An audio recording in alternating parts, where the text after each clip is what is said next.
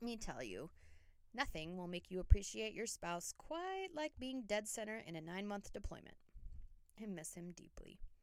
I keep vowing to show him my gratitude for all that he adds to my life now and once he returns home. Like just being another human being living in my house that is capable of driving a teenager to basketball? Laugh out loud. Oh, and did you know the kids say lol now? LOL is so over. So, again, anyone else here that is able to speak teenager or preschooler is much to my advantage. Although often those two languages are not all that unsimilar. But when I miss him, I remember he was here four and a half months ago, my amazing spouse. And I can say without a doubt that how I feel right now is I took him for granted in many ways. It's just the nature of life, right? To let something get so familiar that it hardly feels miraculous anymore. So, what is the secret to staying awake to the joy of life? Gratitude. It's more than a list in a notebook. Sometimes it's an amazing place to start, but gratitude doesn't have to stay on a page. It can begin overflowing into your every thought with practice and persistence and patience because the most ungrateful thoughts typically come first. Seriously? Practice till 9? I won't get the little kids home till 9:30 and I have to get up so early for work tomorrow. Is this untrue? No. It's true enough to be called true, but it's the lower truth. If I can keep my mind and mouth shut for 10 seconds and take a deep breath, often there's a higher truth right behind. Just have to wait for it. It's a challenge to extend our evenings so late, but I'm grateful for the coaches volunteering their time until 9 on a weeknight. And thank you for the staff in the buildings. Thank you for our working vehicle. Thank you for my son's healthy body to play sports. Thank you for footy pajamas in the car. Thank you for sleeping babes I didn't even have to put to bed. That's a 180 mind shift right there. An opposite side of the fence. I am by no means trying to say that I have arrived in this place. I have not. But the more I choose gratitude, the easier it is to just go with the flow. And the more times I do, I start to realize the flow is where it's at. Why am I always trying to disrupt the flow with my gripes? What a mistake.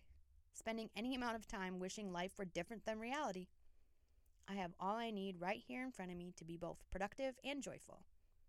We have goals and dreams, of course, but how often do we try and try to accomplish them to the point that it hurts? And then in the breaking, we discover the truth. We needed help all along.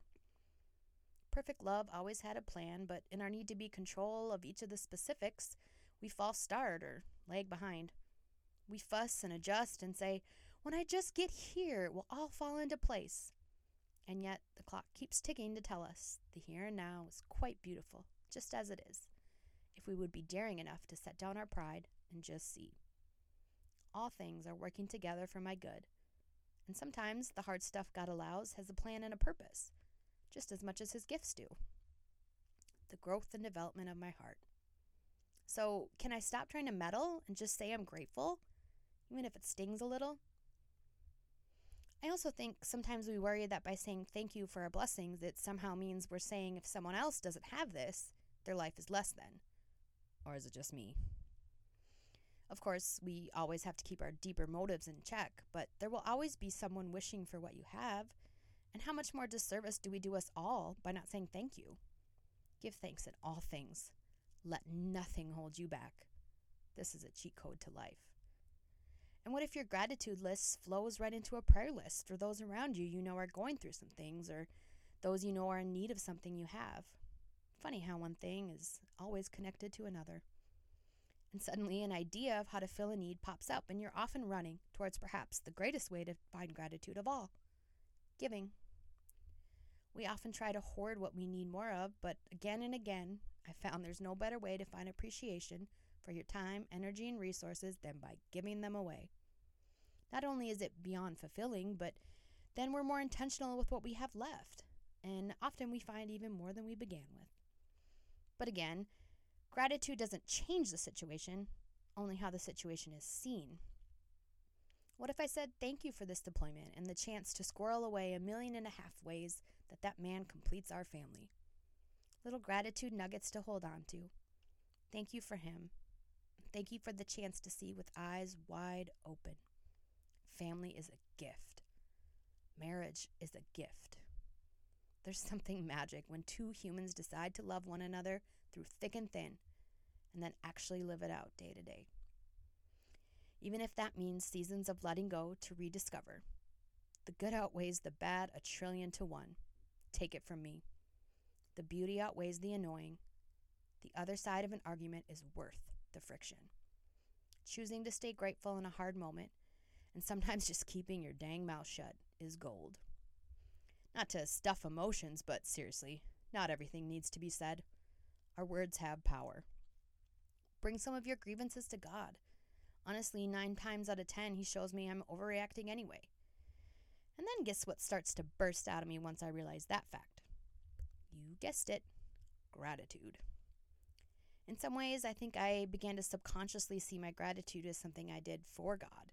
Like, oh man, Jesus did that thing for me today and I forgot to say sorry and he must be so sad. Or it becomes something I check off of a to do list, as if the infinite God is fueled by my thank yous. And then one day, he whispered through the noise, Gratitude is not for me, it's for you. So your eyes can take notice and see fully and drink deeply of the amazing miracles all around you.